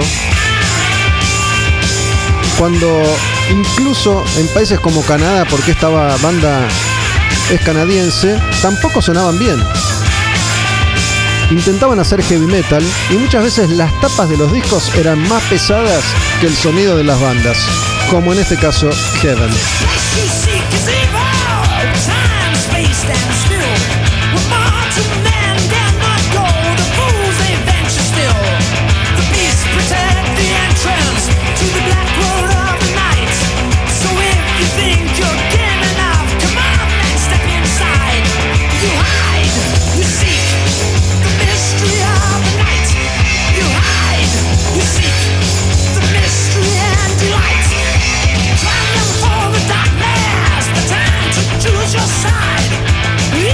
La tapa era una tapa toda roja con una, con una pantera, con un tigre, pero solo se ve como el contorno del tigre, la boca, los colmillos, los ojos y la contratapa. La banda era una banda de heavy metal, cuero, tachas y dos mascotas. No eran perros, sino dos panteras negras gigantes. Y vos veías esa contratapa y decías. Estos pibes son el puro metal. Y no, Así suena Heaven con esta canción Where Angels Fear to Tread. Así se llama el disco también.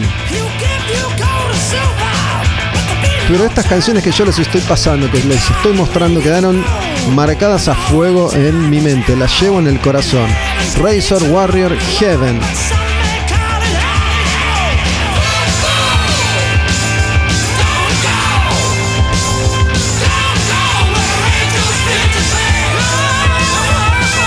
No vayas, no vayas ahí donde los ángeles temen pisar. ¿Qué será? ¿El infierno? La banda se llama Heaven, Paraíso.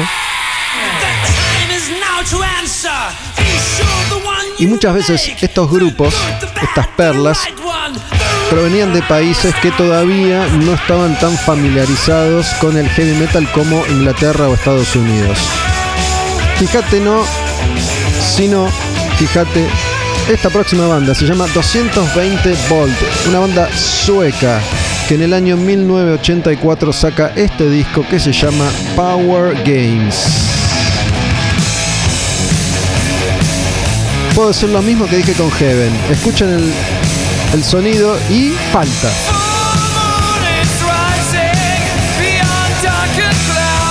Seguramente por por lo que le pasó a las bandas acá. Falta de presupuesto, de experiencia. de estudios y productores idóneos. Pero qué linda canción que es esta. Bancal Estribillo, 220 Volt se llama la banda. La canción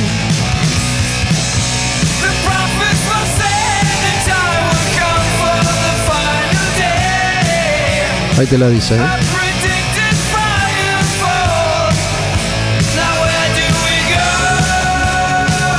Ahora.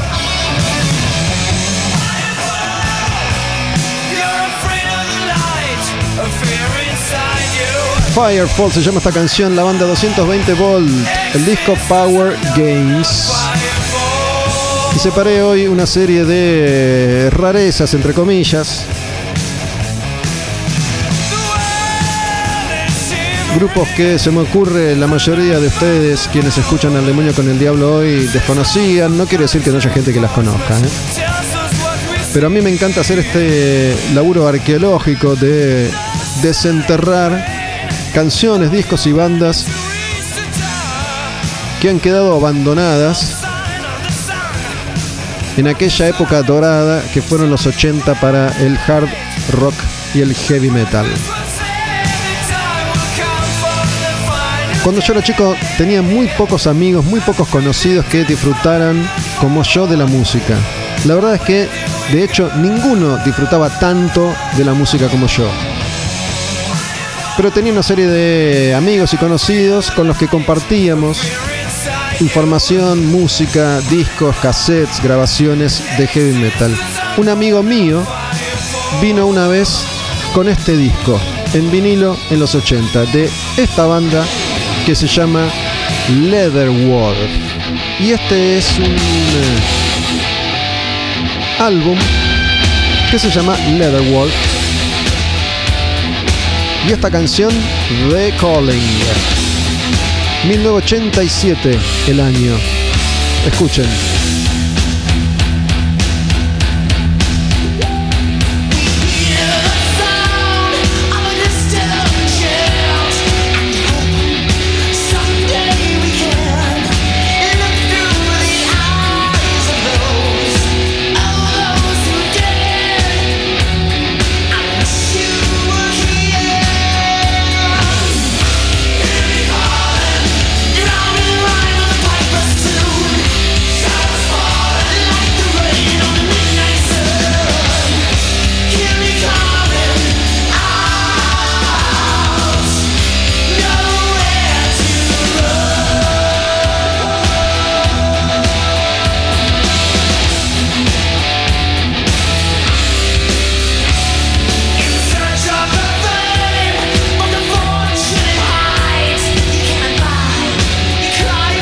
Todas estas canciones, todos estos grupos, todos estos discos, en mí al menos funcionan de esta manera. Los rescato, los escucho, me agarran nostalgia, repaso, recuerdo y después los vuelvo a enterrar en el fondo de mi memoria. Y cada tanto reaparecen.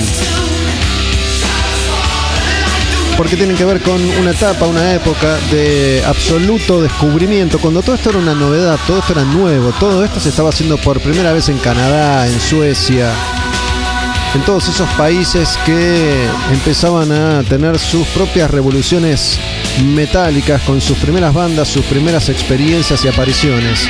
Esta banda se llama Leatherwolf, la canción The Calling. La que viene es de un grupo que se llama Praying Mantis y la canción Children of the Earth.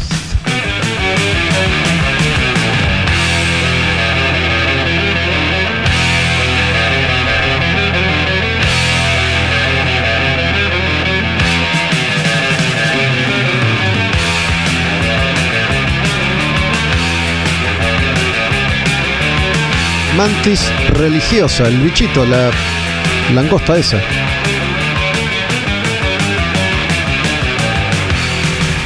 ¿Qué banda es esta? Una vieja banda inglesa. Fueron parte de aquello que se llamó New Wave of British Heavy Metal.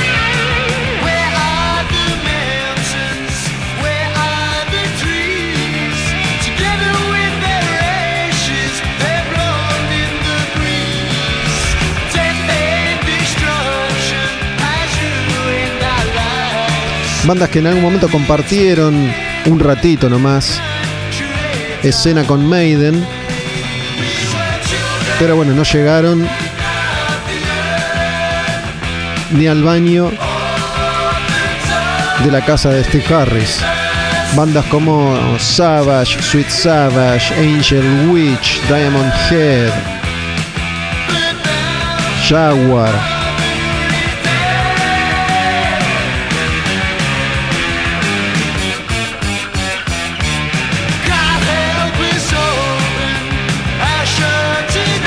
Este es su primer disco del año 1981, se llama Time Tells No Lies.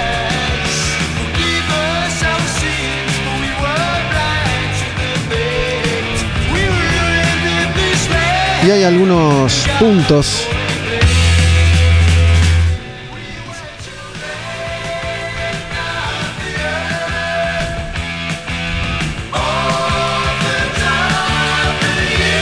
algunos puntos de contacto con bandas como Saxon, por ejemplo, los inicios de Saxon. ¿no? Un sonido que intentaba ser heavy metal cuando el heavy metal todavía no estaba inventado del todo.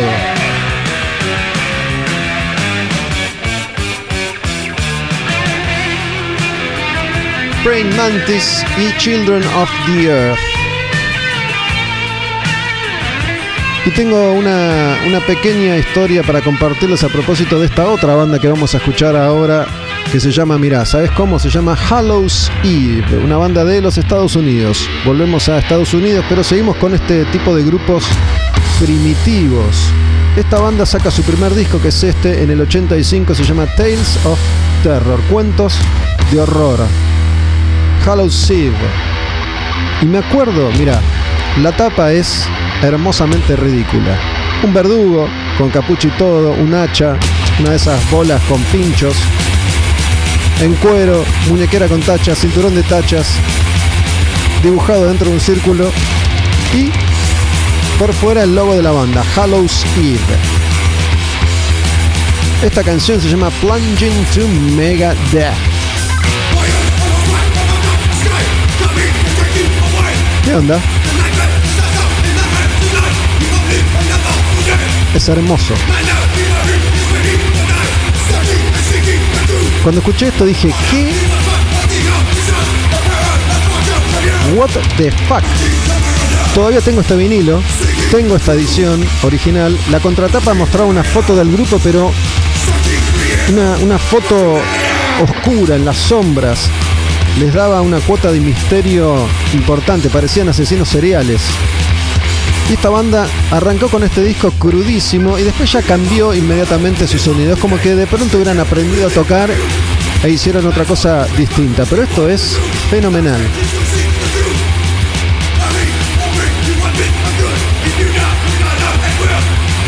Esto tiene que ver con hagamos heavy metal lo más rápido y pesado posible, aunque no sepamos hacer nada, aunque no sepamos cantar, aunque no sepamos tocar muy bien, no importa, vamos a hacerlo y salía genial. Plunging to Megadeth.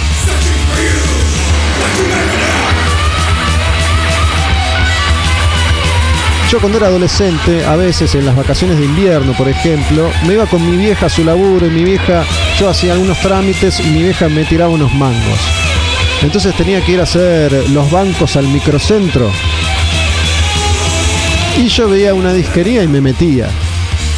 Había muchas disquerías, pero había una bastante grande que se llamaba Amigos de la Música. Quedaba en Esmeralda, había que subir una escalera, una disquería bastante grande que no tenía mucho heavy metal, pero cada tanto aparecía algo. Y una vez, un mediodía, a la hora del almuerzo, dando vueltas por ahí, me cruzo con este vinilo en la batea y digo, no puede ser, no sabía qué era.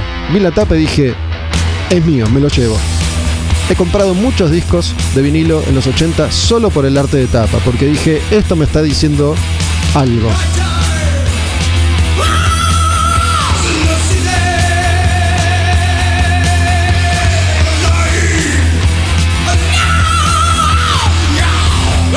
Todavía tengo este vinilo de Hollow Ship Tales of Terror. Y en la misma línea, en la misma línea viene esta otra banda que también es americana y tiene muchos puntos en común con Hollow Seed. Escuchen a esto porque también es otra maravilla de la época con un sonido bastante similar, ¿no? La, la crudeza de la falta de herramientas. Esta banda se llama Tyrant. El disco es Legions of the Dead, Legiones de la Muerte.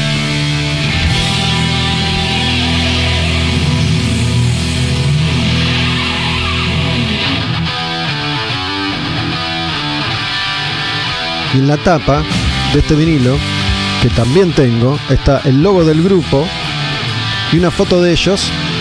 Obviamente, mucho cuero, muchas tachas, botas blancas, zapatos blancos. No, no, estoy viendo ahora la foto y es un señor gordo con una musculosa, tremendas muñequeras.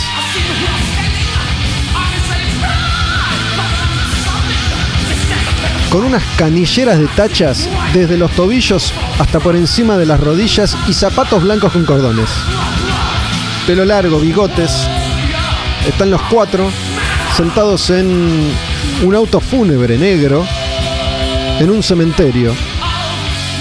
Muchas bandas de heavy metal hacían tapas, sesiones de fotos en cementerios. ¿Y cómo se llama esta canción? ¿Y cómo mierda se va a llamar? Guerreros del Metal. Warriors of Metal. Tyrant.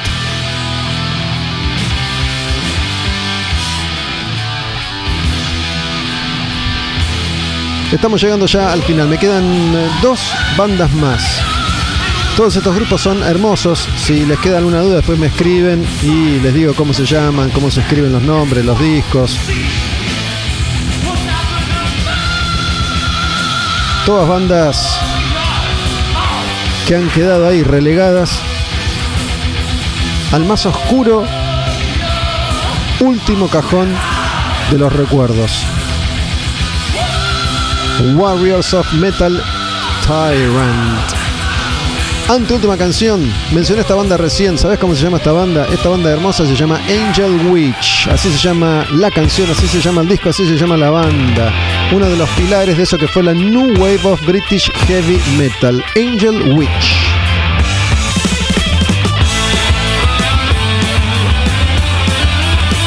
¿Qué es esto? Es velocidad, es melodía, pero con poca distorsión.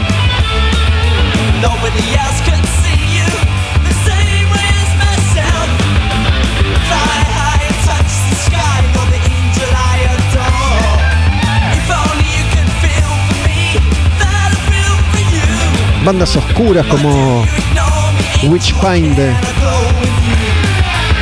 Tigers of Pantang, Blitzkrieg. Muchas de estas bandas son las bandas que rescató del olvido en su momento Metallica, las del eh, Garage Days.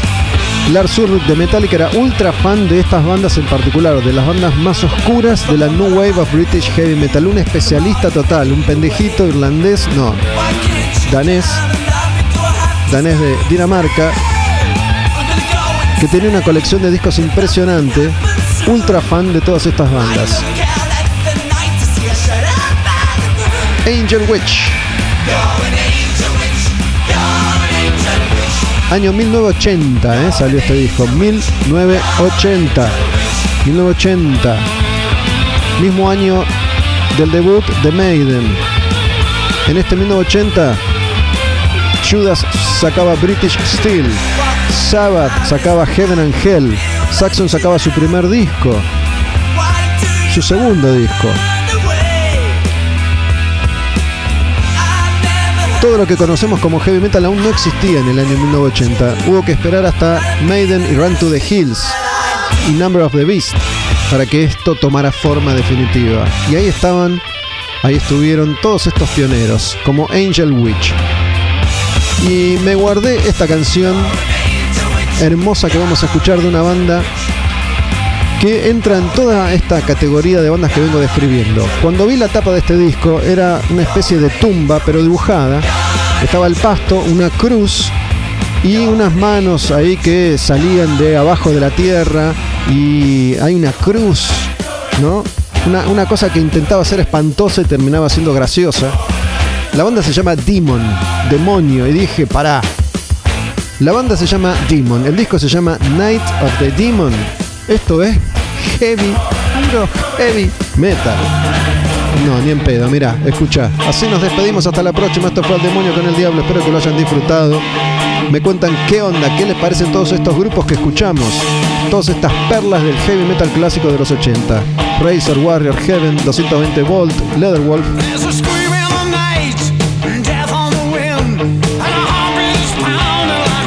featuring Mantis Hollow Seed.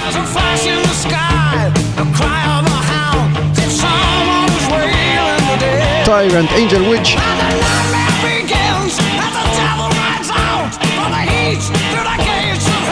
Demon.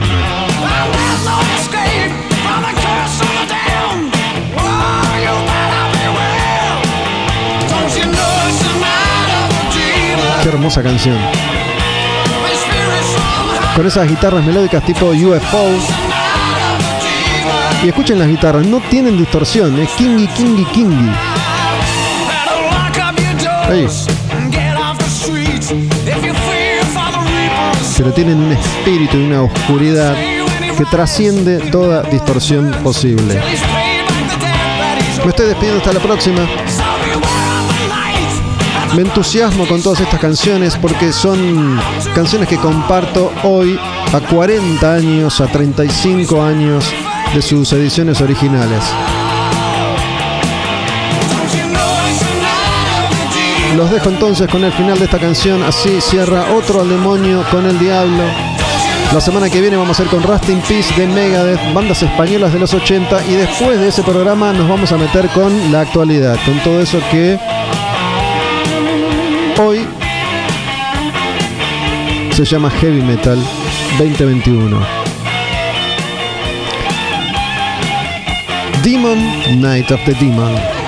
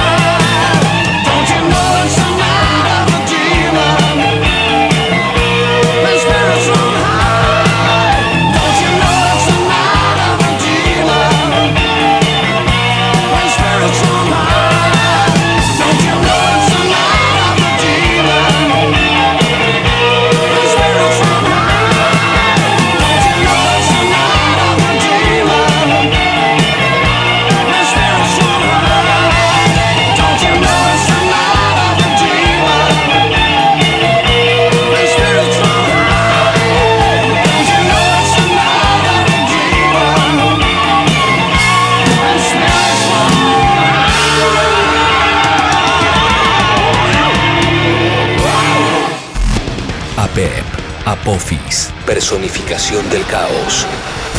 Oponentes de la luz. Al demonio con el diablo. Puro heavy metal.